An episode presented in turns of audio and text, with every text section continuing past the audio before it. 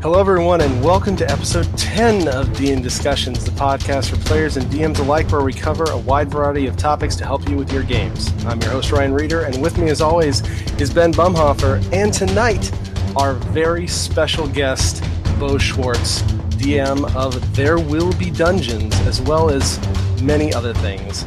How are you guys doing tonight? Oh, guests first, Bo. How are you? I'm doing good. It's later in the evening, so thank you for accommodating me, and uh, I'm excited to talk about Dungeons and Dragons.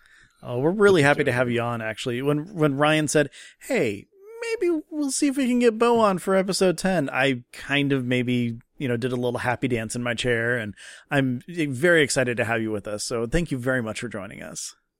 That's great. I'm. It's an honor to be asked. Uh, I've known Bo for quite a while now, and Yeah, we I shared a bed was- even.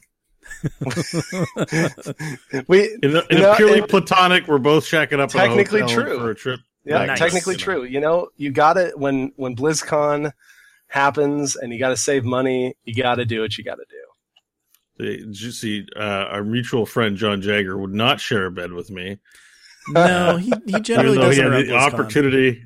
He didn't. he had the opportunity to do so. Well, and I mean to be fair, Bo, you really look like a snuggler. So I I I think that he made a mistake just saying no. I mean, we had a pillow wall. Yeah, There was a- bit of a- we had a tr- we had a Trump wall between me and, and so, it, worked, no it, it worked out. accidental We- we got the nighttime wall. adventures. But yeah, well, we're excited to have you, and uh, tonight we're actually going to be, as you may have guessed, uh, interviewing Bo, and we're going to talk to him a little bit about the world he's created and some of his experiences being a DM, especially for a uh, popular play campaign show, and we'll tell you all about his stuff uh, at the end of the show, and I'm sure you'll hear some about it as we as we kind of talk to him.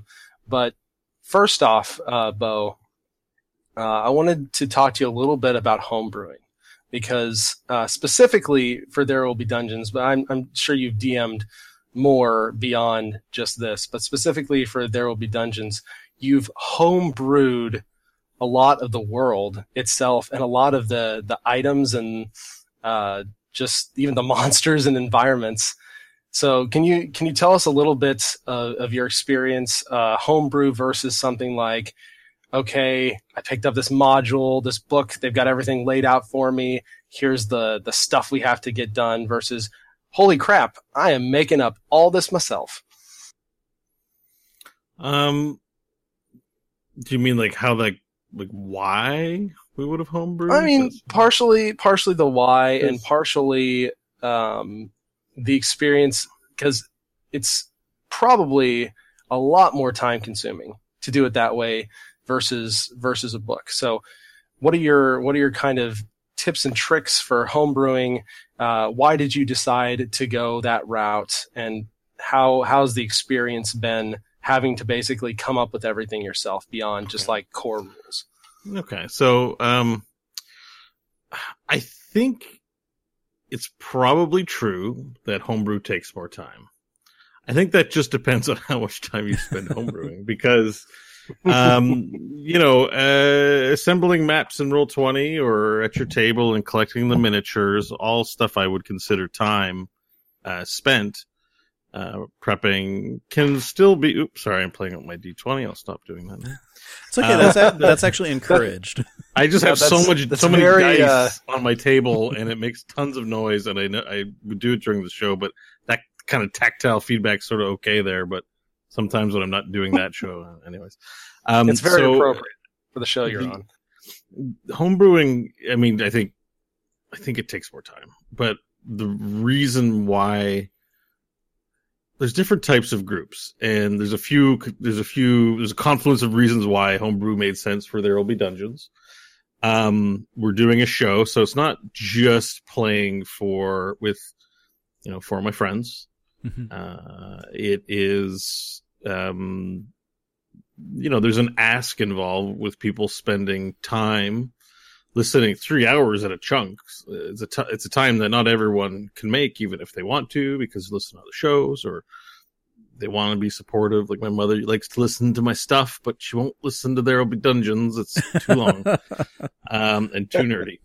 Um, and so, but you know, for the people who do listen and the people who are participating, uh, I, you know, I, I sort of personally, I don't think it would be fun to listen to, you know, another playthrough of what's a module, the Rise of Tiamat or whatever. Mm-hmm. You know, like uh, yeah. something special, like uh, you know, come to our tent. We have this special thing going on.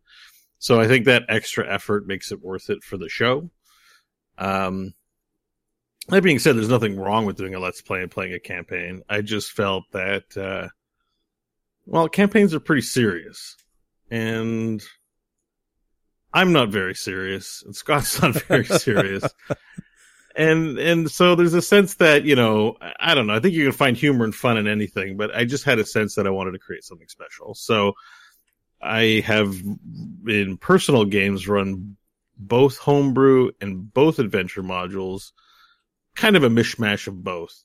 Played a lot of 4E in my adult DMing days, mm-hmm. and so it was also it was also a lot easier to take the modules from that era because they were designed on the points of light philosophy and not set in forgotten realms or whatever, and just kind of use that information a little more modularly, which is actually my preference. My biggest, one of my big gripes with 5e is how very forgotten realms or world specific yeah. curse of Strahd and what, and you know, that's great. And if you like that, that's great. But that doesn't really, I don't really like that because I don't really, I hate studying.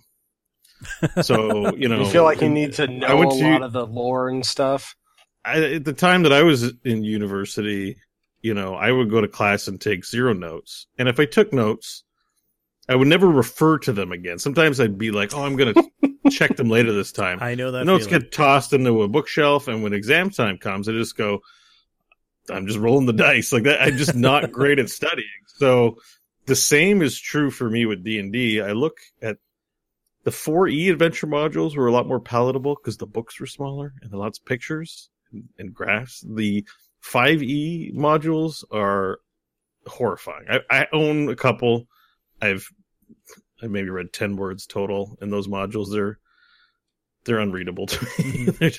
I just start reading and I'm like, this is this is boring. um, so it feels like studying. So part of doing homebrew is also laziness. Yeah. now, so laziness now, is your homebrew? Wow. Yeah. Well, you know, cheaters never prosper. Homebrew is technically more work. At the same time, I look at a blank piece of paper and see fun, and I look at a book and see, well, that sucks. Yeah. I don't want to read all this text. If the book had lots and lots of pictures and lots of small worded paragraphs, like I would be more into using them which is why I wish they'd go back to the 4E sort of scenario. But do you do you see it as kind of more of a uh, you feel like you have a lot more control and more imagination when I mean obviously you do when you homebrew because you're creating everything, but versus a module where it's there's not as much flexibility or you know maybe you don't feel the same sort of connection to certain characters uh, compared to like something that you create yourself. It depends who you're playing with and what your goals are with the game. I mean, D and D. That's why I think I believe like there's so many endless conversations to have about it because it's not just a single thing. So I would totally, you know, if I'm you know working my job and I got kids to raise and the friends that you know we want to play some D and D on the weekend. I'm not going to be able to make maps from scratch and design a whole world on spec in two weeks for a new mm-hmm. game. I think modules are great. Like I think I think that's a good service, and I've used them in that way. I just appreciate when they're concise and easy yeah. to read. Um, but even so, you know, uh, the ba- the starter kits have fairly digestible adventure in it. If I had to start a new game on spec, I'd probably crack one open and attempt to read it. Um, and then try and just put my own spin on it here or there, just say that's not important. Um, there's, I, I, if it's a new DM, if you're listening and you're a newer DM, I would definitely recommend with going with the modules first and then, you know, just trying it out and, and seeing how you go. So I don't think there's anything wrong with doing modules. I think that's probably, I think ultimately it's a better way to go because, because the time management is an issue with D and D. Mhm. If you're all in already on D and D and you're playing and you're doing the homebrew stuff, then you already have made that like a set. You've made that realize. There's a sudden realization somewhere along the line where you're like, wow, I spend like 30 hours of my hobby time by myself prepping all this stuff, and I can barely get my group together to play. It's once Oh, a month if oh, I'm lucky. man. And when people say, "Oh, I can't make it because of my kids," you put on a brave face and say, "That's okay. Maybe next time." and inside, you're like, "Man, I just spent 120 hours of time on this campaign that I was looking forward to, and we don't get to play." You know, you, get a little resentful, not of your friends or the people, but just of the situation. Here you are with a passion and nowhere to exert it. And a lot of the people who listen to the show often express their reason for listening is because have they have a desire to have a group of friends to play D&D with but don't have one. So, you know, they're they're it makes it difficult to justify spending a lot of time on the hobby without growing resentful towards it. Mhm. And I, I think that's important for for me as a dungeon master. It's important that because as I said, I don't like to study. I don't really like to prep. I like making the, the creativity side of it, but I kind of want it all done in 15 minutes. like I'm like, I'll go for a walk. I have this idea. I have this idea. I have this idea. I have this idea. Great. Now I got to sit down and open up map making programs and roll 20 and figure out how, cause you know, what's in your head. uh, I've, I have own a ton of tiles on roll 20, for example. Uh, We use a virtual tabletop for the show Mhm. it's become for their video game brained minds and i think with how again tactile 5e is with grid combat it makes sense for our group over the internet to have that kind of visual but man nothing i buy fits what i'm like thinking i need this encounter to look like Mhm. and so then you have this situation where you're like, I, I want, you know, guys up on rafters and I want this guy in a hole. And like, you're just like, ah, none of this looks like what I want. And you spend hours and hours shopping all the tiles. And I'm like, well, I can't draw my own damn tiles. And if there was a nice way, like I've been considering, I don't even know if this is possible or not, but I'm at the point where I'm considering because I, like I like to dry, uh, write with wet marker on the, the dry erase Mhm. pads. yeah, yeah. Um, if there's some way that I could Wacom the battle maps on spec, or at least prep, but just sketch them out and do them really nasty, like because I'm I'm not I'm, I'm not big on the discipline of spending time, and I mean you know I do a lot of shows in the week. I have a full time gig, like I do have limited time. I want Yeah. that time to be when I'm also feeling that I have the energy and inspiration to work through something to have some sort of meaningful profit from it.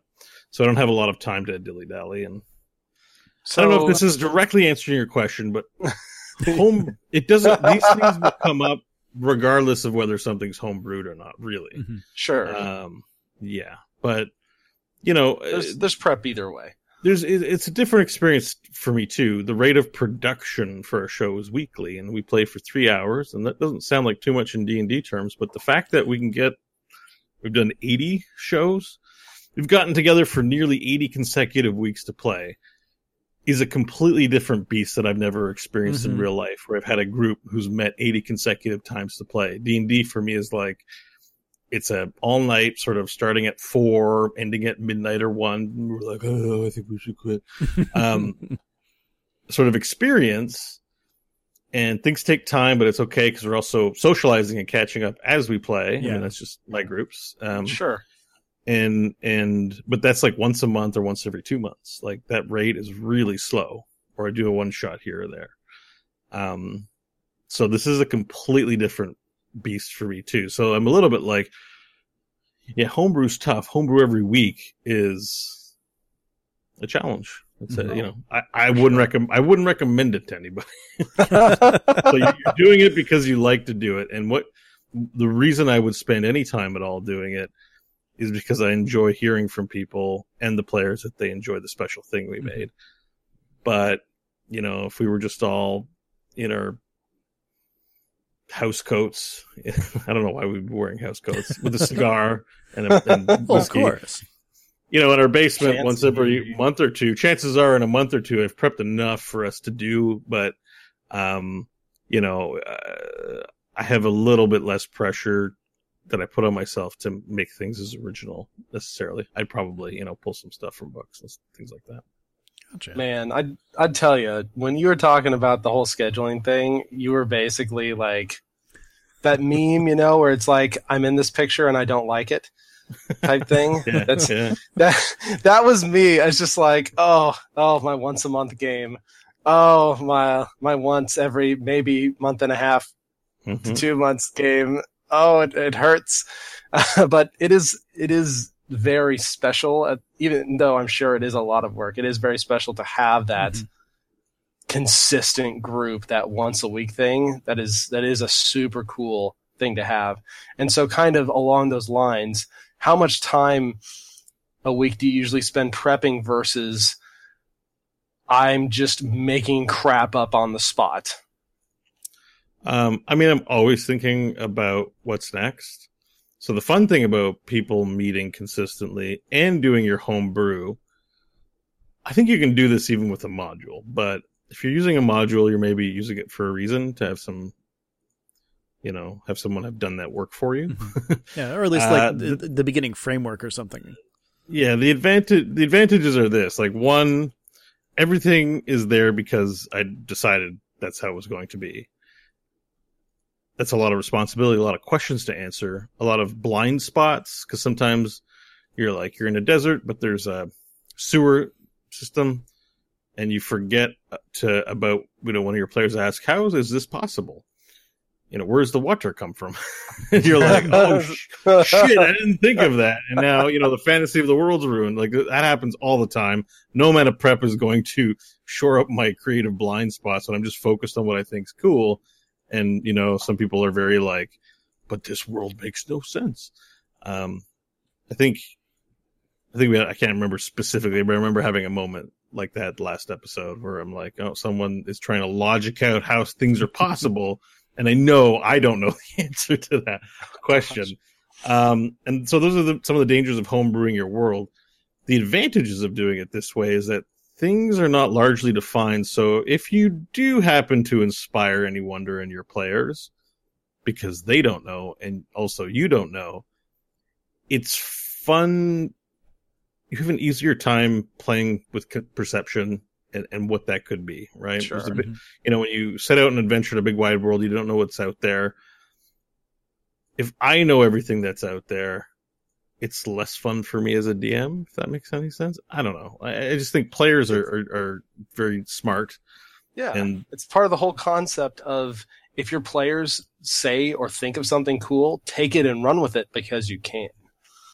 well, yeah, yeah. No, you can't do that 100% of the time. You can't do anything as a DM 100% of the time. But yes, that impulse is correct. I, I mean, Because if you do that, if you 100% of the time, your players are going to be like, oh, everything we say just comes to life. yeah. Like, you know, yeah. Sorry, this is a conversation. You no, guys no, that's fine. participate. Uh, I was just gonna say, uh, although I think every single listener of the show wants the solar mines to be exactly as Scott is, you know, describing everything that he sees or talks Sure. about. For anyone listening who hasn't heard the show, Solar Mines is a, a lore place that Scott, who plays Nash, has decided his character was fr- from. And the world that we had, I just kind of defined it by where we're, where I think we're going and what's currently happening. So there's an entire map, and most of it, I, I don't know what's there. So, you know, uh, since the beginning, he's made up this thing that I'm from the solar mines, and that's place where they mine the sun. It already sounds ridiculous as title. What is a solar mine? Does it have solar panels?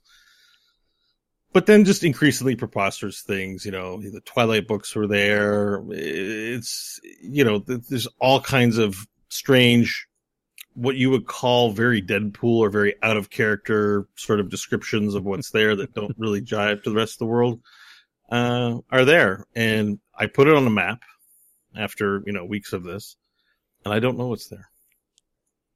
I don't think Scott, who plays Nash, knows what's there. We don't know what's gonna. I don't know if we'll ever get there or go there.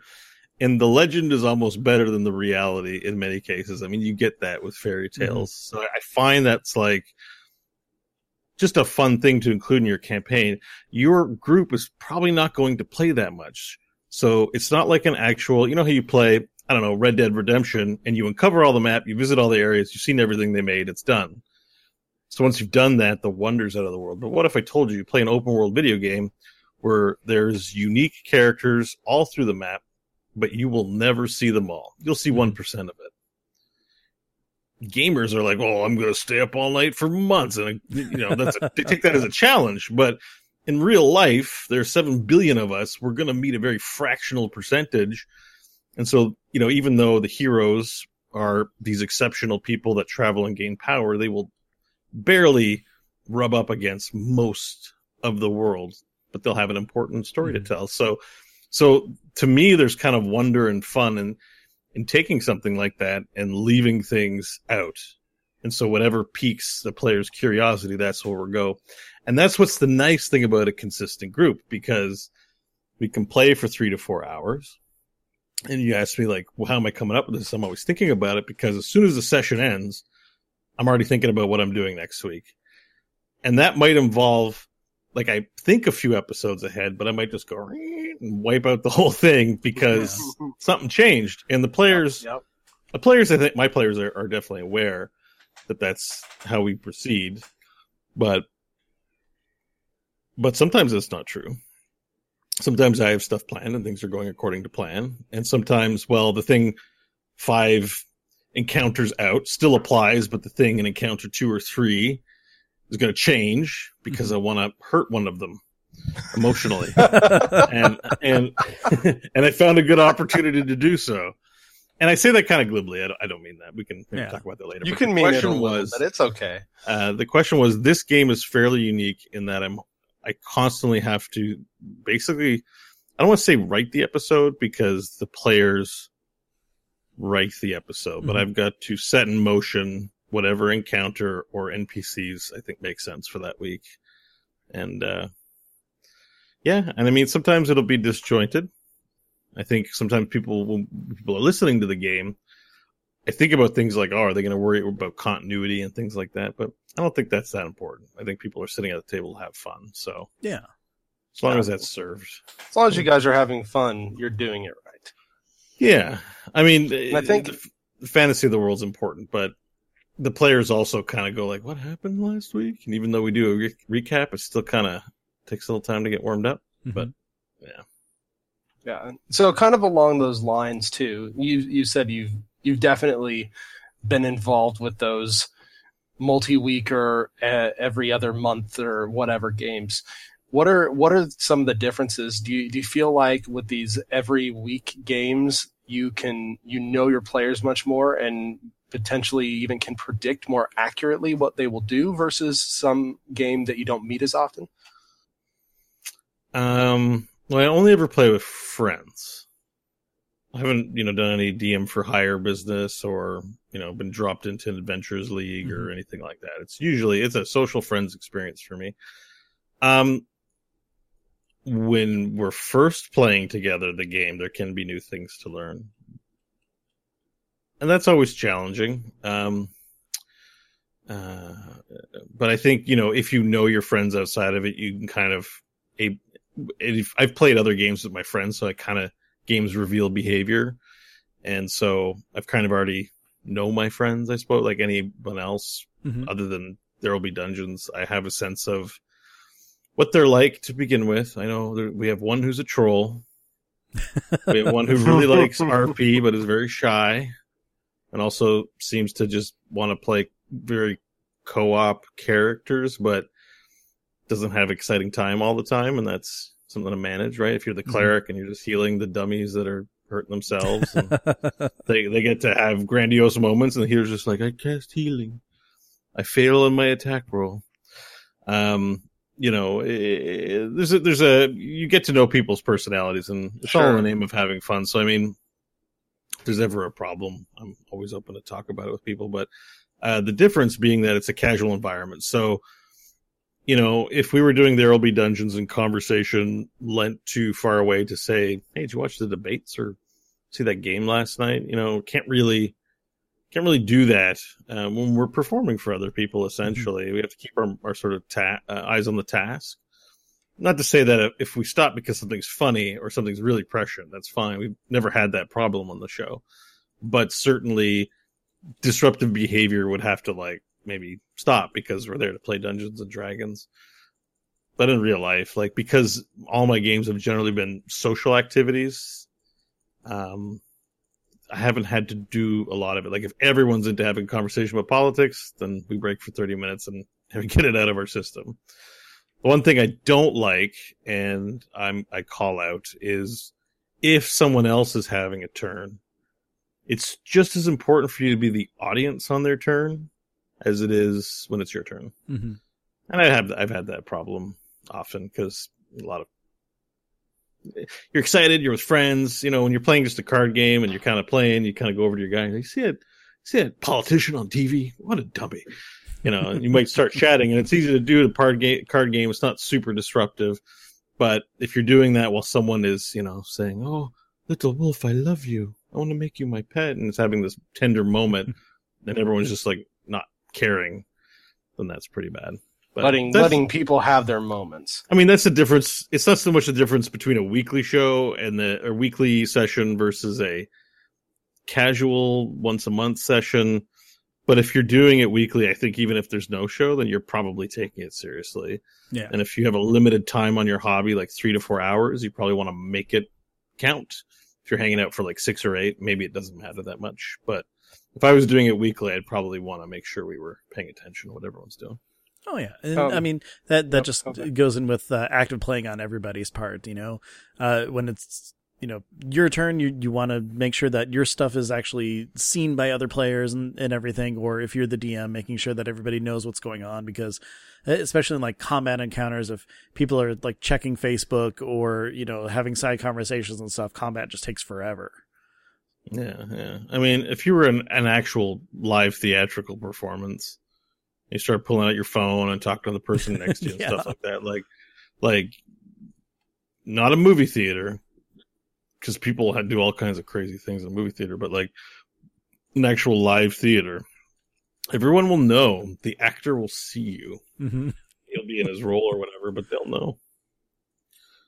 And yep. uh, yeah, it's it's don't be a jerk. I, think, I, think, I just think that same etiquette applies when you're playing D and D yeah, unless it's like casual sure. time, and then anything kind of goes then.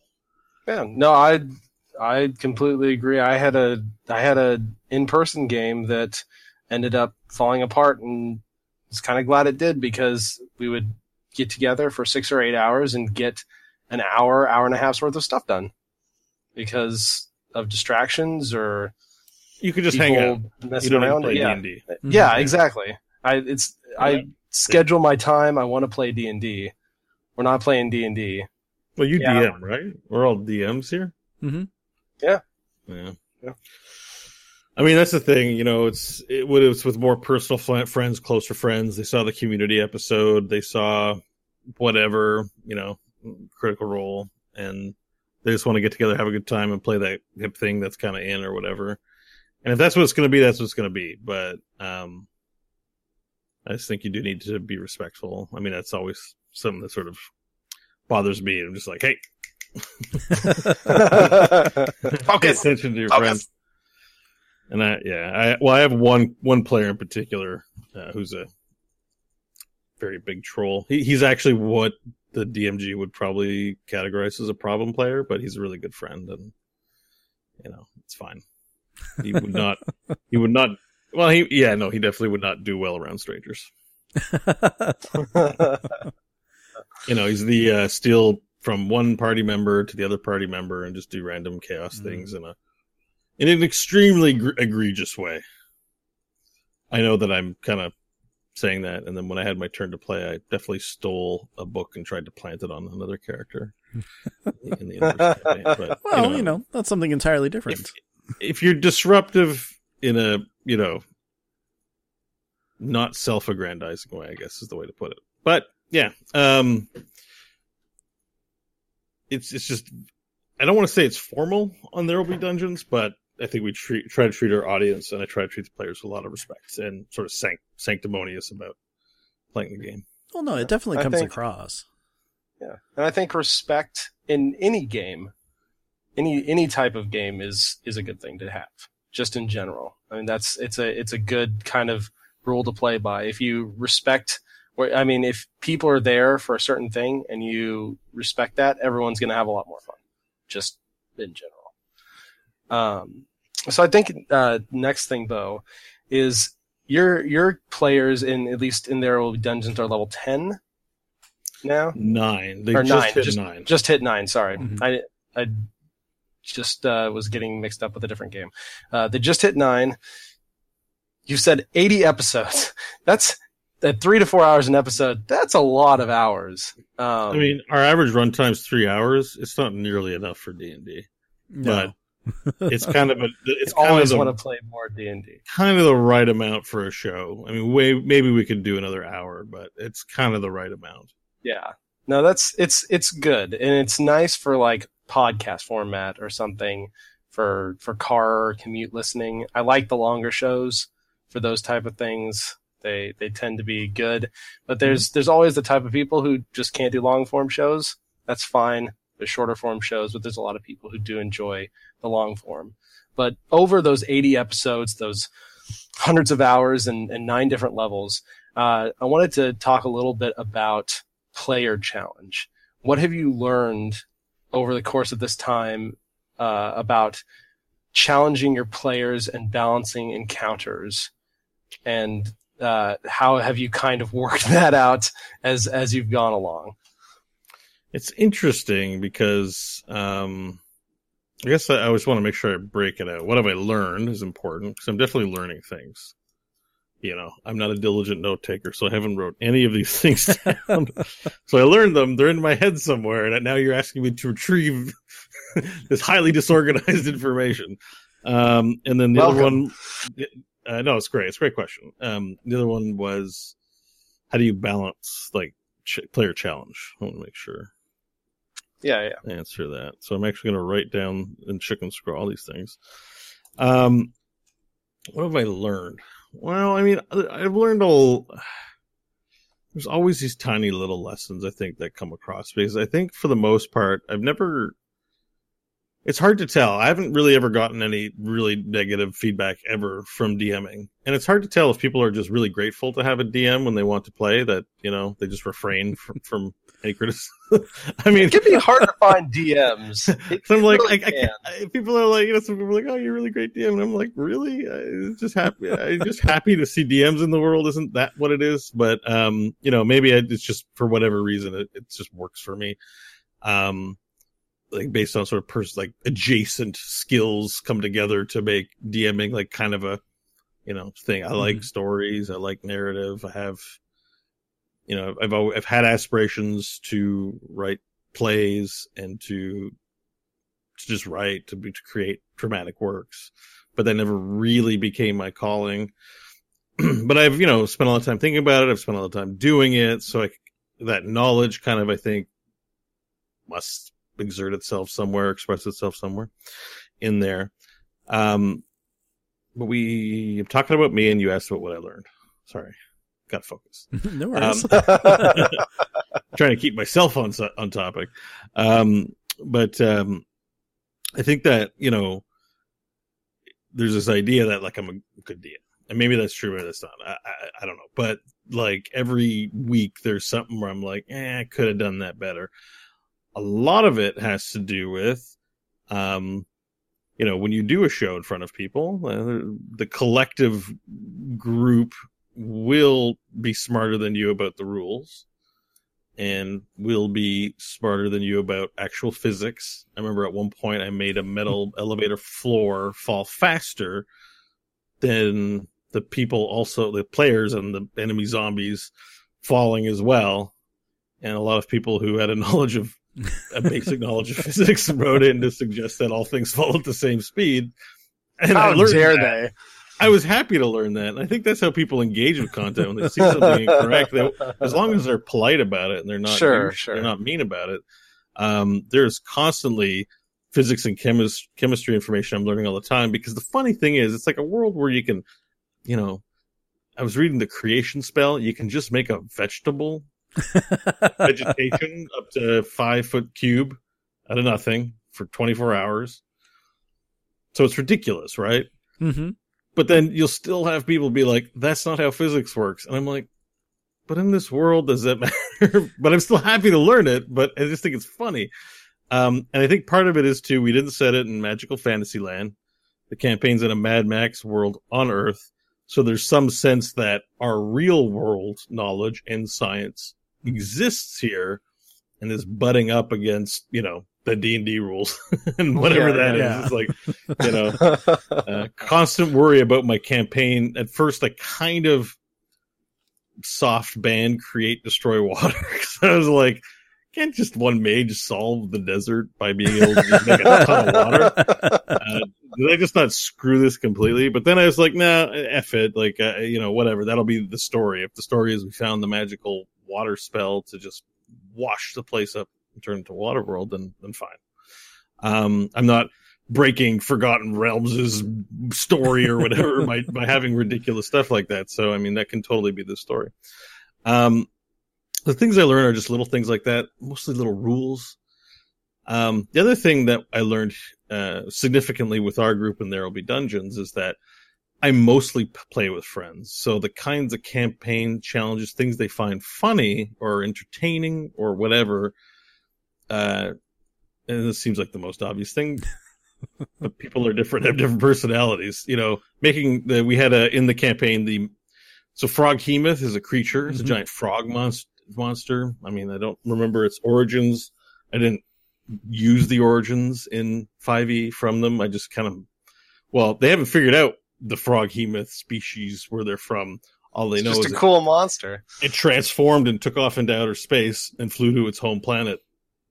Because they didn't Yeah. actually, I don't think they killed it, right? No, it they didn't. off. They let it live. Mhm. Um, but there was a point in there where I'm like, you know what would be really cool? What if, so the pixies in our world, when they're ground into dust, they're turned into like super cocaine. And that's what the people, you know, the drug addicts of the world like to f- keep pixies in, you know, little aquariums and lab places and then crush them into dust. When they die, they, they crush into dust and then they sniff it and, you know, smoke it or whatever. And they get the most insane hallucina- hallucinations Yep.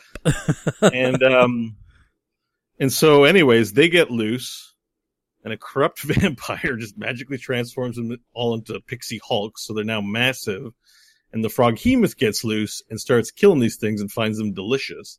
And he eats about a hundred pixie hulks. So he's really high and he turns into the mega froghemoth and he's changing all different colors and he's crazy. I'm like this is awesome. And he's so big that he can just pick up the party and eat them. And then they spent they spent three or four episodes navigating the insides of the mega frog myth and um john really hated it. And, and it's okay. He's just like i mean really hated it where he's like i hate inside stuff in any movie in any trope. And i'm you know to me i was like this is i'm a genius. This is a smash hit. And, like, Scott's loving it. You know, uh, I don't, I don't know if, if Kristen loved it that much, but you know, she played along and Kyle played along, but John was like, just, I can tell, I, you know, I, I know him. I can tell something was up with, with, it was a little more than just role playing his character. Like, oh, this is icky. It's just like, oh, I'm not into this. And we did it for weeks. And, um, cause it was like basically a dungeon. Like, you know, I turned the inside of a froghemoth into the dungeon they had to explore. And, um, and uh yeah so players are different so now like we have a flush wall currently so you know i just i'm not doing that you know to i'm just aware that john doesn't dig these things they're probably going to have to to tr- travel through some an uncomfortable spot or two but like you know we have very different players and keeping keeping everyone sort of engaged on that level Mhm. um because we're telling kind of a highly personal story is it's a challenge I like, but it, it's very difficult, and I, I don't necessarily recommend it too too much.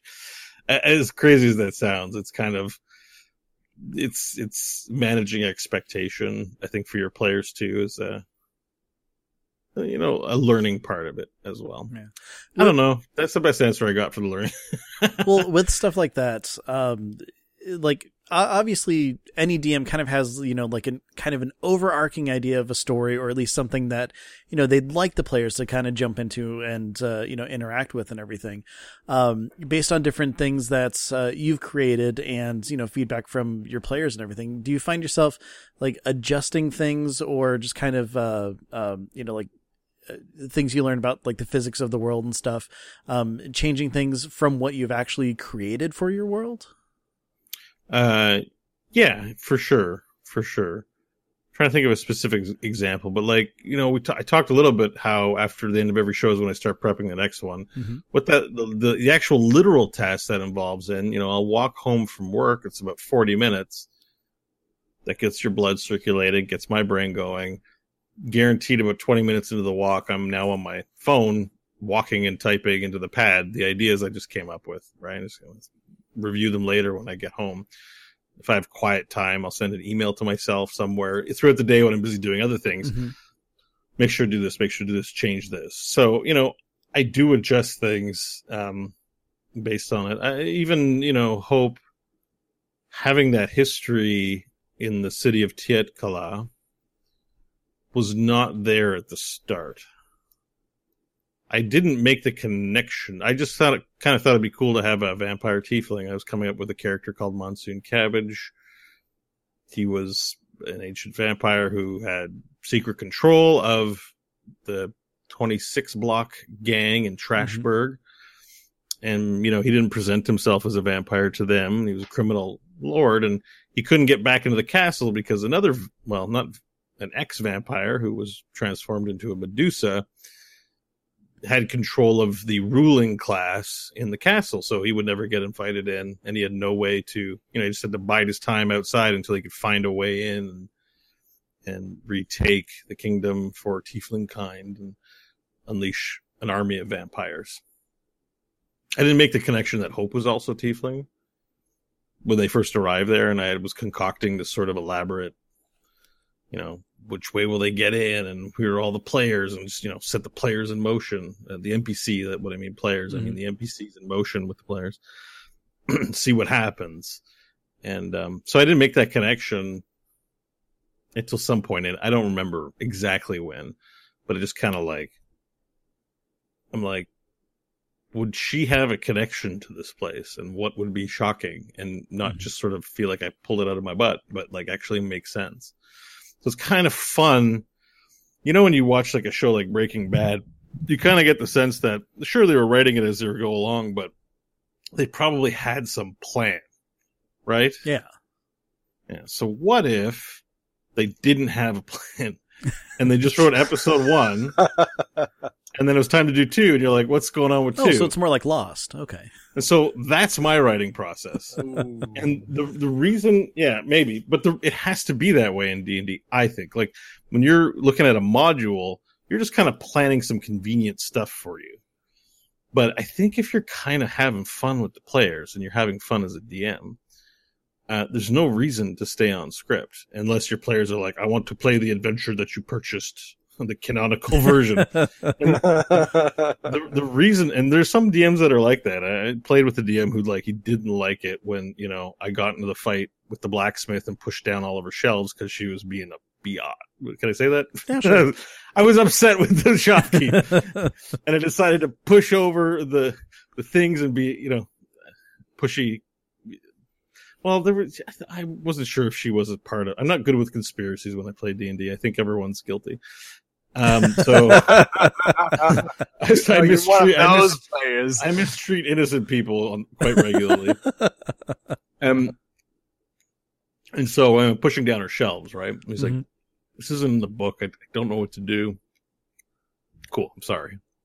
You know, well, we want to have fun. So if you're just feeling like not everyone is like turbo improv can think off the top of their head a lot. So you want to play in a manner that's comfortable for everyone. So someone might want the canonical Curse of Strahd, and when you put in a giant burp monster, they're going to be mad.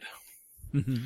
But um, how I my method is literally, I've got three hours of D and D to do. Let's just worry about those three hours. Any other ideas that extend farther, I'll write them down. But I I'm not committed to any of them. And then once we do that show, it's time to do the other one. So, and the reason for that is player agency. The more I'm married to the hours and hours of investment that I've done for like 10, I've, sometimes I'll be like, oh man, I've got 10 episodes of content planned. And then I need the players to go right and they go left. And I tried to make left look unenticing, and the more I try to make such and so unenticing, the more they want to go, or the more I'm just like, eh. Then they say something like, and this really triggers me. Oh, that's that's a part of the video game you can't go to, right? You know, sometimes like you're in a map in a video game and yeah. it looks like there's an interesting thing, but you know because you're a trained video game player that mm-hmm. it's designed for you to go a certain path. Whenever they do that to me, that's when I double down and be like, no, they can go down that path throw out all the other stuff. Well, I don't throw it out, but yeah, I take Put it back on the shelf on the left and I rotate it around onto the left. Uh, if I can, uh, you know, it, it, it's you know, I, I, repurpose what I can in a way that yep. makes sense.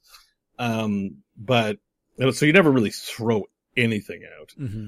Uh, yeah, everything but, can be repurposed and reskinned at some point. Yeah, but but but the idea being that the less inured I am to a specific blueprint, the more fun I believe players can have doing whatever they want.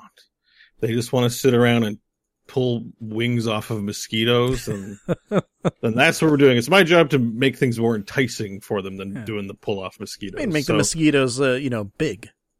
There you go. Right. If they pull off too many mosquitoes, you summon the mosquito god. Mm-hmm and the mosquito god is a CR 20 badass and it's party wipe time. And that's what I mean. That's the benefit of only playing three hours because then they might be pulling wings off mosquitoes. And then you're like, I didn't think of this in session, but now that I have the benefit of a bit of reflection or a good meal in mm-hmm. me, I'm like, oh, oh, wait. Or someone says something, you know, a, a listener might just say, I'm surprised this didn't happen. I'd be like, hmm, maybe that will happen. Uh, so you never know when those ideas are going to come, and so being flexible in that way is, I I enjoy it much more than just having this blueprint and trying to stay stuck to whatever that mm-hmm. blueprint is. It's more fun for for me as the DM too, I guess. Well, overall, do you have because I know that you've created the uh, you know the, just like the map of the area and stuff. Do you have kind of like a vague idea of like okay, what's happening in this area here in case they stumble upon that section or or if they go this way, what they might encounter? I have vague notion of any key area that sort of relates to the overall plot. Mm-hmm. Um, so very early on, I established a character called the principal. Mm-hmm. And the principal, if we only had played 20 weeks, I never would have met him. The principal's like, like Jesus, like Muhammad, like Putin, like a name you hear a lot. Maybe you've seen image of them, but you never meet them and they never directly impact your life. Mm-hmm. Just you hear names all the time in your life of people you never meet, people of legend. And so very quickly came up with the idea of the principal. And of course, his forces would be present because this is frontier territory to them, where, like, you know, the party's indigenous to this wild desert, that there would be a more established post apocalyptic civilization to whom that this is the frontier and that would form the source of the conflict. So we've got the Toyota host, which is the general army, just a bunch of yahoos, car parts hanging off them for armor, mm-hmm. you know, berserkers and wild men and women. And then I'd have an elite cast of orcs who worshipped a perverted form of Christianity, um, called Chromianity. And, you know, they were modeled after uh, Japanese samurai, just like all kinds of little pieces, a pastiche of current day culture sort of put together into this, you know, post apocalyptic belief system. So I wanted them to be present and them to go like, oh, the principal's amazing. And they never met the principal for a year of playing after, you know, 52 sessions. And I did a brief little introduction and, and so those things I think about and have knowledge of, right? Who they are, what they're doing, what the great principal's city is. And the option is always there for them to just go there. In fact, uh, they brokered some sort of agreement between nations because Hope is now the queen of Tiet Kala, and the principal has proposed trade relations and proposed building a railroad to the city, which I hope they find a. I hope they find a way on the train. This kind of talk about armies versus armies, which is something we can do too. But I kind of hope there's a little bit of you know disguising themselves and hop on the train and Mm-hmm. You know doing the whole rogue thing. But this party's not stealth. no, definitely not.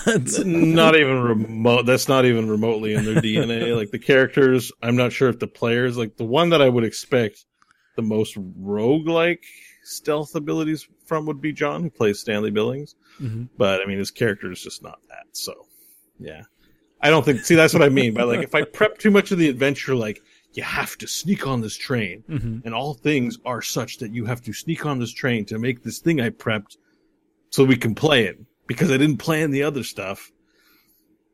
That's like that's inflexibility, and I think if you DM a lot, you start to realize that like inflexibility just sort of Mhm. deflates the experience. So, you know, that's that fine balance of not spending too much time prepping your Exactly. world, hoping they'll just do specific Yeah. things, and then just being like, you got a box of tokens or you know miniatures, and just being like, okay, today we're fighting goblins because you guys are being annoying. It's just like 30 goblins. Yeah. Um, the other Uh, thing, I oh sorry, I have more. You asked me what I learned. Oh, no, no, go go, for it. ahead. Go ahead. Keep going. it's a conversation, but I got one other one too. Is that um, throw lots of bad guys at them. That's fun. don't ma- don't make. And this sort of this the other part was like, how do you balance things? It's like I try to be careful, but I don't try to balance them. Like I think if they earn the ire of the local gang, they're fighting 100 people in a street. And I think if you know, I think a good example of of my philosophy on this is when you fire a rocket launcher at a monk who knows you're coming and is waiting, he will catch that rocket and he will throw it back at you and you die, uh, which actually happened. Um, they didn't permanently die, but you know they had Mhm. to have a, an arm and a leg amputated and put on with robot arms. Um, there are consequences to recklessness, and um, I learned that uh, this is really good. like part, you know, your your players have a the players I play with in There Will Be Dungeons have a deep attachment to the characters where they they don't want them to die. I think I think all players on some level do, maybe except me. I kind of I care, but I'm kind of okay with my character dying. I don't know why, but like a lot of players like are attached to their creations and the story that they're telling, and it, it seems so sad to just have it abruptly end. But for the game to feel like it has weight or merit, you do have to like scare them. You do have to not always say yes, give in to their demands, you know, in terms mm-hmm. of what they sort of expect the world to do for them.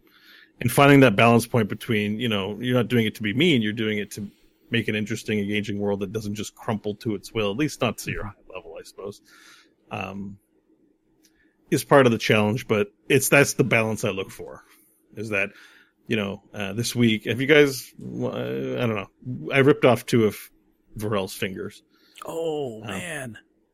Uh, just the enemy he was facing was very strong, like probably the strongest, phys- like strength wise thing they face, and he had him grappled. So he's just like, well, finger off, finger off Yeah. for his two attacks, ripped off two fingers, and um, a lot of hijinks about where those fingers ended up in the suit, which is really funny. Mm, yeah, I can Uh, I can see that. But you can't be scared to get a little bloody with the players. yeah. Well, and, On the other, I mean, even more so, the world that you created is uh, like, yeah, it's a Mad Max world. It's a very dangerous place, which is something that, uh, I mean, ever since like episode one has been known to the players too. You know that that all the actions that they have and everything, like you said, do have consequences. But it, the fact that you're willing to just be all like, look, you did this. 100 dudes right now. All of them have guns. They're shooting you. I mean, it, it goes to show that you put enough thought into the world itself to, you know, give them these situations that they themselves are creating. Yeah, and I, I know personally, sometimes when I'm, especially when I'm starting a new campaign, I like to throw something much higher level against the characters. Maybe not in a, this is going to just total party kill you way, but just in a way of, hey, there are things out in this world that are stronger than you. And I want to show you that. That you're not the big cheese all the time. Yeah, it's got to be earned, I suppose. at the Mhm. very Yeah. least. And then you earn it with your kingdom, and you go to some other kingdom, and no one cares until you lop off a few heads, and then they start. respecting you. You know, exactly. yeah, and stuff like that. That that sort of consistency, I really get get into. Um, that one thing you said too about um the thing about like that kind of description where you're like, I have a hundred guys chase them down with guns, is that you know in real life, it's a pretty short chase, I would think, unless you got really lucky. Um, in D and D, uh, guns do a laughably low amount of damage. like it's it's almost comical. Like you, you know, and if you compare it to uh, Cyberpunk 2020, where the system there is designed to because you could get shot in the foot and die from t- tissue shock. I think they call it tissue shock. Um, but you you can just die from from the sudden changing in your body. You can get shot. One person can get shot in the foot and die. Another person can take 15, you know, AR-47 bullets and keep going, especially if he's like on some kind of drug, right? hmm And and that system recognized that you get shot in the foot and just die because there's rolls for shock, and you can just die from tissue shock. You take one point of damage and fall over from a shot in your foot, and I'm like, like that's hard. That's actually hardcore. So if a hundred guys in that game system run at you, you're basically dead unless there's like some kind of miracle or Deus Ex Machina thing that mm-hmm. happens or whatever. Like you are you are done. So D and D is like okay, there's a hundred lizard folk with laser cannons, and like Forel takes fifteen shots, and like you know it's just like whatever. like, it's a lot of damage and it's concerning, but really but he's raging. I mean, you survive. I mean, we you know, we survive. know, You we know. Whenever you get really mad, you just don't take that much damage. Yeah, I mean, and th- I think that fifth edition actually does a really good job of mitigating a lot of different things, and you know, does balance pretty decently. So, you know, if if you are a barbarian and you're raging half damage, um, you know, you still have to roll to actually hit, depending on you know, um, I don't know, gang member thirty seven. What's his dex? You know, he he might have a really horrible modifier and might miss, and you know, there there's balance in there as well. Do you guys run homebrew campaigns? I do. Yeah, we both. Uh, yeah, we both do. Do you mine is a mine is more like world, but within more traditional D and D confines. But it's a completely like the world, the continent, the locations, the politics. All of that is custom. Yeah, same here for the most part. Yeah, and what's your what are your guys' is like you know prep look like? You know, in terms of your routine for it. Oh, it it can vary. Um, I, I have overarching ideas of like, okay, this is what's happening in these places in the world, and then when you know when the party gets there or when what's happening and stuff, that's when things kind of kick off. But meanwhile, because they left this other place, there's something else going on there, and you know when they get back. it- you know, something might have run its course, or there might still be, you know, problems or something there. So, I, I have at the moment just kind of like a eh, smallish area of a few towns and stuff. Um, so it's not a whole lot to juggle yet, but, um, you know, once they get into like the larger world and everything, I have ideas of, okay, this would be something that's kind of cool that if they get to this place would be really neat. You know, just ideas of that. I've got like a, you know, an overarching story that kind of ties in with some of the characters and stuff that, you know, they're going to be discovering things as it goes and stuff like that. Yeah, I think uh, mine. I have. I kind of have a master document, and it's got like a few large. Here are some overarching things that are happening in the world because I, I kind of approach the world building as okay, players aside, let's pretend the players don't exist. What is going on in this world right now? What is happening? What are the politics? Then you throw the players into this world, and then you kind of just see what happens based upon what is actually going on in the world. So a lot of times I'll have kind of the the big ideas. I like to prep the big ideas, but then I I really try and narrow in on it as the players are experiencing experiencing things and then kind of figure out where to go from there. And then if they clash with some of the periphery stuff, that makes it even more interesting because then all of a sudden this thing that I know is going on on the side that they don't know about, all of a sudden they become embroiled in. And so it, it makes for a really interesting living world, which they, they seem to find pretty fun. Yeah. And I found that it, like, you know, in-depth prep and everything, just like you, I, it doesn't work. You know, just have an idea of like, here's kind of a jumping off point and then having kind of some loose threads of ideas of what might happen, but you know, be very open to, you know, well, if they go right, they're going this way, and nope, they're just going to turn around, walk the other way, and just yeah. have something ready, you know, spur the moment or shift things around and, and everything like that. Like, it's one of the things that Ryan and I have talked about on the show before is just uh, flexibility overall as a DM is probably the best thing you can possibly do. Yeah, yeah I think I think one of the things Beau was talking about was was really good too, and I, I found every single time I try to prepare something too specific mm-hmm. or too far ahead, and my players don't do it. That's when things get frustrating for me because then it's just like, oh, I want them to do this. This is so cool in my head. I want them to. Why didn't Why didn't they do this, that, or the other? And so I, I've tried to mostly stop doing that because it only it only leads to frustration. And like Beau was saying, you know, if you if you do have something neat, they don't end up doing it, repurpose it, reskin it, and they'll experience it in anyways, but potentially just in a different situation. Exactly.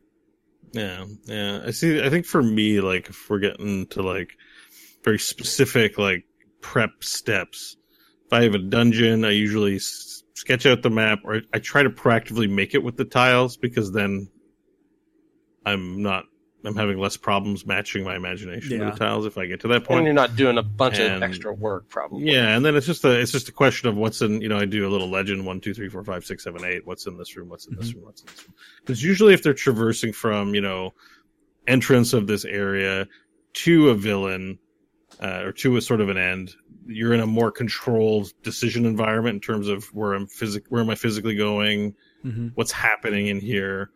Whereas if you're in like the open world, they could go anywhere.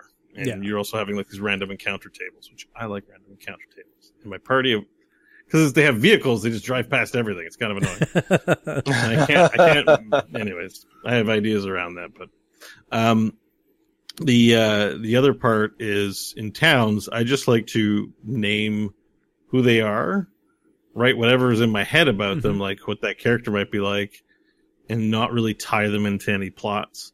I guess the one trouble with modules that I have is that they'll present you with a town and present you with names, but you need yeah. to know if there's an intrigue going on. You have to know the network of what's going on, and that's studying. so exactly. if I just make all the people and then just have a general idea like somebody's bad, but who's it going to be? And you don't know, and the players don't know the difference, right? Like mm-hmm, eh, exactly. they're going to suspect someone, and then you can decide either that's going to be a red herring, or I just I like that flexibility, and then I do try to write down, you know, in that document, where I've just said, you know, here's Ted's confectionery, here's you know Josie's coffee shop, here's the bar, with this tavern and this is the beer they serve just things people would ask about titles and names of things. Mm-hmm. and then i just kind of wing it from there. And then between sessions i codify the exploration the players have done and then start making connections that way. I'm not even sure if the leader of the 26 block actually started out as a vampire. That might not have been the case. I mean, it's it's so hard to know because we spent a solid twenty to thirty weeks in that sort of art that period in that town resolving that that like every week I was like, oh no, there's this and there's this and there's this and there's this, and wait, I've got gods now, and and that was a frustrating thing. Was oh, like, no. you know, part of the story was like, well, there are tieflings that are in limbo thanks to the dead tongue. They're kind of cleric of the dead. Um, put people in stasis, the whole civilization in stasis. And then when they were about to be freed, I was like, oh no, I've got to come up with their entire society. Oops, this is a lot of work. Why didn't I just have them blow up the town? Shit. Um, so, you know, uh, sometimes you get more than what you bargained for. Definitely a danger of homebrewing, but it's fun. Yeah, it's worth for it. sure. I enjoy it. Definitely. Um, so one one final thing, because I know I don't want to don't want to keep you too long, uh, just because it is much later there than it is over here. Um, and this is something I get a lot of DMs asking me. And I always try and give a little bit of feedback on is getting feedback from your players or getting useful feedback from your players. Um, a lot of times I've found, and this is not always the case, but players will very rarely proffer direct feedback, even if you ask them, like, "How was the game, guys?" It was good. It was a lot of fun, mm. and it, I, I, guess it, it seemed like they were having fun. They seemed to to be having an enjoyable time.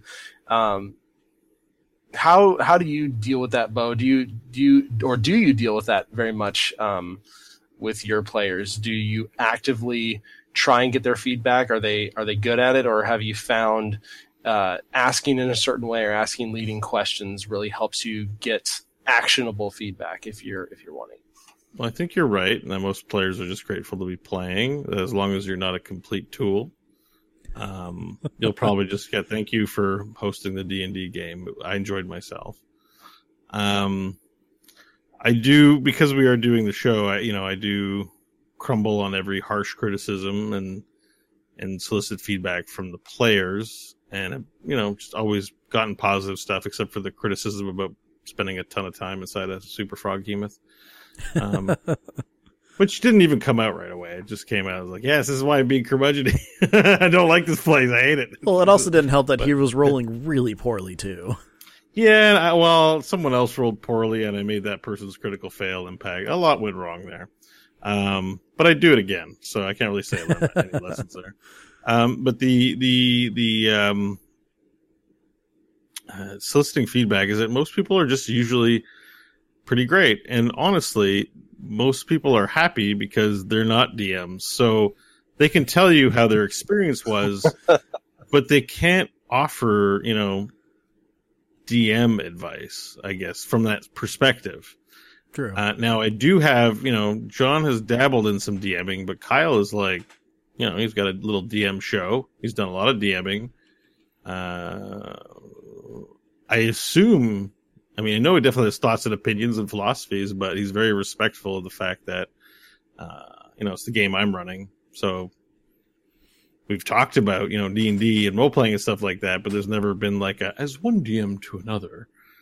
Maybe you should try doing this. And I think because very much it's, you shouldn't be that worried about soliciting feedback for it. I mean, if the players say they've had fun, then everyone can go home okay.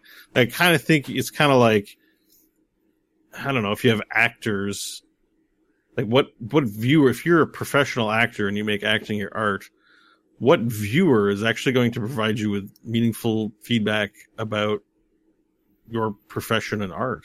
Uh, you know it seems it's the kind of thing where like if you work in an office environment it's like you should be politer in your tone to customers. Like that's kind of where feedback comes from. And i think definitely any artisan who's perfecting their craft has people they can talk to and seek out for that kind of thing I think your players have not signed up to do that. So pressuring them or having an expectation that they will offer, you know, sage counsel to improve your DMing in a, in a deeper way is not something they feel like doing or equipped to do, or you shouldn't put too much expectation on ultimately. If they had a good time, they had a good time. Question should be, did you have a good time? Because I think the DM is a player at the table it's not someone who decided I'm going to be the one that's not going to have fun for the greater good totally. of everyone else having fun. Totally, totally. I suspect some DMs or some players might view the DM's role as that, and it's not that. I'm not having fun. I'm out.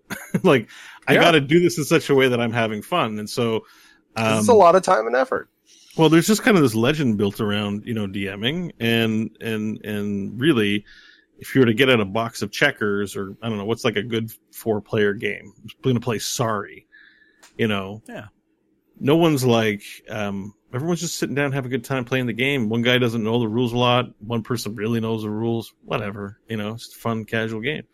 And and I, you know, D and D isn't a game that you aspire to become like a professional top streamer on Fortnite or whatever to be like the best D&D players. And even I think people misinterpret very popular programs right now in that regard like Critical Role, for example, that that that expectation is at the table. It's not. It's just a bunch of goobers playing a game, and it's great if everyone was a goober and playing the game. But mm-hmm. there's no need to. There's no need for DM to be to be awesome at DMing in order to sit down and enjoy a game of D and I mean, I played in my teen years. I was definitely bad at DMing D and I was probably hugely inconsistent. Probably just gave in to my players to make them smile, mm-hmm. and you know my monsters were ridiculous and probably didn't line up to any stat blocks. And I was probably lore inconsistent with the Dragonlance universe because I was a kid and I didn't care. You know, like so. it doesn't mean we didn't sit down and have fun. In fact, one of the people that I hadn't spoke to for about twenty or thirty years messaged me out of the blue and said, "Oh, we listen to There Will Be Dungeons." And I was like, "Oh my god, I've talked to you in 30 years." He's like, "I really love what you're doing my kid listens to it, thinks you're awesome. I'm like, you have a kid, you know, and so like, it's kind of cool, just like that he remembers that. Like, I don't remember what the quality of the game was, but we were just young people having a good time. It just kind of doesn't matter. Um, so, uh, the point being that I think if you're looking to elicit feedback, it just probably means you want to do a good job and you want to do right by your players, and that's a good sign. And now just turn that turn that off. you don't you know if they say you had a good time, that's that's really all you need. Now, if you if you you know I think I imagine both of you. I think we all do this as DMs. You know, like the um the playwright who writes his play, but then he gives it to the director and actors, and they're just going to kind of do whatever. And so you just sit in the back of the theater and just listen to the reactions from mm-hmm. the audience, right? I think we all do a little bit as DMs, like we're participating, but there's a mm-hmm. part of us that's sitting in the back of the theater watching the audience watch what you've wrought in the world. Yeah. And that's probably where you'll find your most useful self-sufficient tool. Are the players smiling? Are they yawning? Yawning doesn't necessarily mean it's bad, but why are they yawning? When do they perk up, why do they perk up? Are they, you know, how often are they checking the phone? Is it just because the phone's there and we need to get rid of the phone, or is it because, like, I find room descriptions, like, if you ever run modules, sometimes the room descriptions are terrible. They're, you know, half a page, you know, it's one column just full of salient information. Most players I play with have the attention span of a gnat. so I can't I'm not going to invest a bunch of time writing my own blocks of tests for people at the end of it to go, uh, so where's the door? uh, who did you say was in this room again? You know, like, and I don't know why I'm using that voice, but that's a sign. If you keep doing room descriptions and everyone's like asking a hundred questions because they didn't listen to any of it, then don't do room descriptions. You're in a room. There's a door to the left, and there's a guy there. He's got a roll of toilet paper in his hand. and just let you know the less you say the more they can kind of fill in and they'll probably pick up on the salient game information. Okay i'll take a breath. Cool. No that's that's that's great. I think that's i think that's some some really good advice and uh really uh are appreciative uh, of you for coming on and mm-hmm. dropping some some knowledge bombs and just kind of uh, yeah, chatting a little bit about your experience. Is it is it knowledge? Was it helpful or? Oh, know, definitely. Good in any way. Yeah. See, I miss me asking. Was I a good interviewee? I well, feel like I ramble a lot, but you know, people like it. So I mean, personally, I enjoyed it, and I mean, the the big thing that uh, Ryan and I you know try to do with the show is just kind of discuss things get different viewpoints because you know every dm every player has something to contribute something to give and you know they see things differently so having you come in talk about your world your universe and you know how you create and everything has been an absolute treat and i'm very happy to have you on well, yep thank you Thank you both. Very much, very much. I could, I could do another hour and a half if you wanted. maybe, maybe episode twenty. Yeah, we'd love to have you back. Definitely. Yeah. I no, I I love hearing from other DMs. It's it's great to kind of see what other people are doing, because one of my biggest things in D and D is if you like something, steal it. And sure. it's there's a lot of really interesting things you've said that I'll probably steal, and it's that's the great thing about the game is it's it's very collaborative and it's it's very um, unique in the fact that it's it's your own thing. If you see some cool stuff, use it, right? If you see something cool that somebody is doing and you want to integrate that, great. Do it. that's awesome, and uh, hopefully you and your players will be better for it. Exactly. Well, Beau, um, before we get out of here, why don't you kind of Sure, do Just- the the spiel. yeah let let people know about you because I mean it's uh you, you run a really cool show you're you're a really interesting guy why don't you tell people where they can find you where they can find your shows and your other content All right. So on actually, you know what? The easiest thing to say is uh, beauschwartz.com. I assume the spelling is going to be cor- correct in the in the show description when you download the show. So spelling's there, you gotta make a note of that Ben but it's B E A U S C H W A R T Z dot com, and that's just the one spot where you can find everything. Because I, I made a site because you know on Twitter you can only put one thing, and I don't like listing out fifty different things. So makes sense go to the website.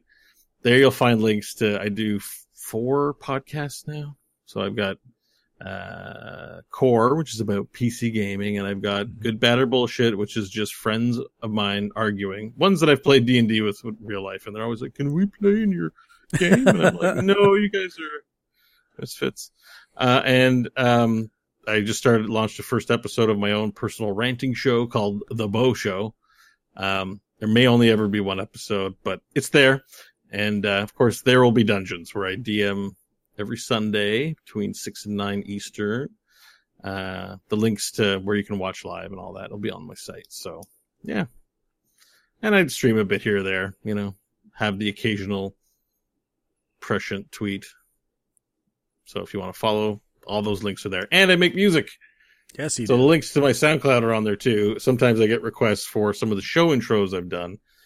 Um, so you can find all that goodness over there too. And I can attest that it is actually really cool music.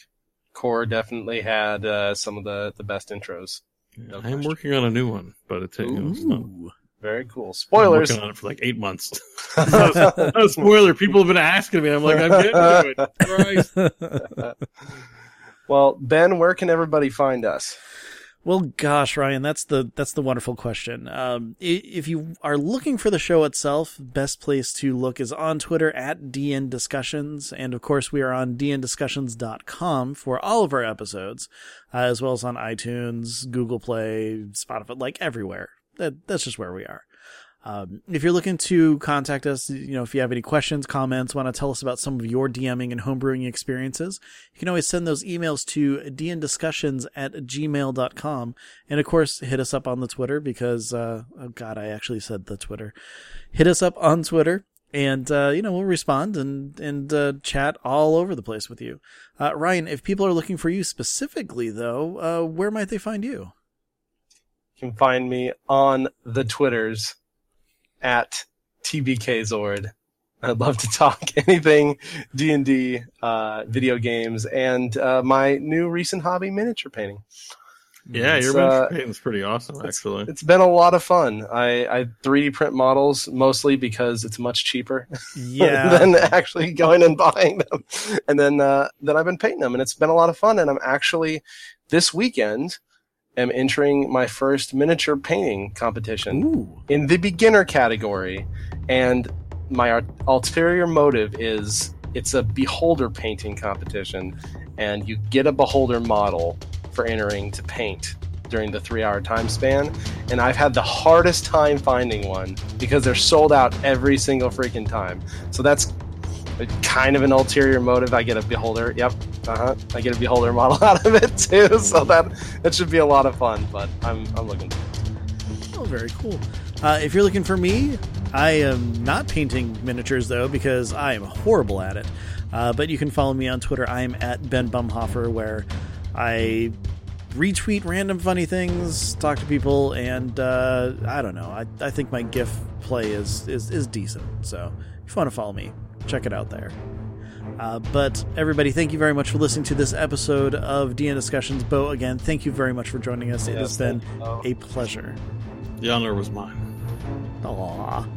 And uh, Ryan, until next time, um, well, thank you for being here too. I, you know, I can't not thank you. You're pretty cool. You're welcome. I am honored as well, Thank you.